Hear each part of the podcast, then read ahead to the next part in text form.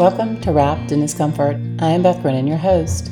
This is a place where we will come together and reflect on the promise of Nahum 1 7. The Lord is good, a refuge in times of trouble, and He cares for those who trust in Him. I am so grateful to be on a journey of faith with you.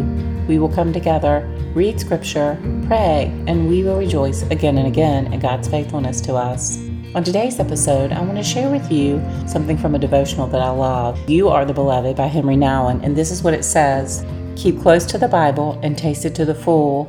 There is a deep hunger in many people for the life in the Spirit, and many people need to be nurtured continuously by the Word of God. Let us be the people of God who nurture one another, who encourage one another with the Word of God. I want to spend some time today just praying that God would give us opportunities to walk alongside one another, to remind one another what is true, that God loves us, He sees us, He is always with us, and He is for us.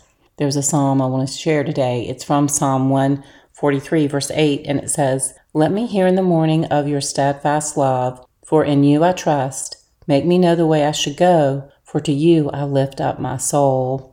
I love this verse because it reminds us that God desires for us to look to Him, to give us direction, to give us wisdom, to give us insight, to help us know which way to go. And also, His Word brings us reminders of His steadfast love. So let's be the people of God today who pray for one another, who seize those opportunities to share the Bible with one another, to share God's promises with one another, and to remind one another what is true.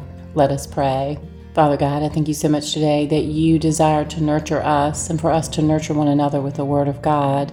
I pray that we would spend time in it. I love this idea of being able to just continuously encourage one another with the Word of God and encourage our own hearts about what is true. Lord, I thank you for the promise that your love is steadfast. I thank you, Lord, that you desire to show us which way to go. So I pray today that we would just be encouraged to know that you do see us, that you are always with us, and that you do love us dearly. So let us be the people of God who stay close to the Bible, who read it, who spend time in it, and then we share it with one another continuously to nurture one another, to become more like Jesus, to know your love, and to give you glory. And we just ask all of this in the mighty name of Jesus. Thank you so much for joining me today. My prayer is that you have tasted and seen that the Lord is good. Blessed are the ones who take refuge in Him. And now may the joy of the Lord be your strength, and may you stay close to the Bible and taste it to its full.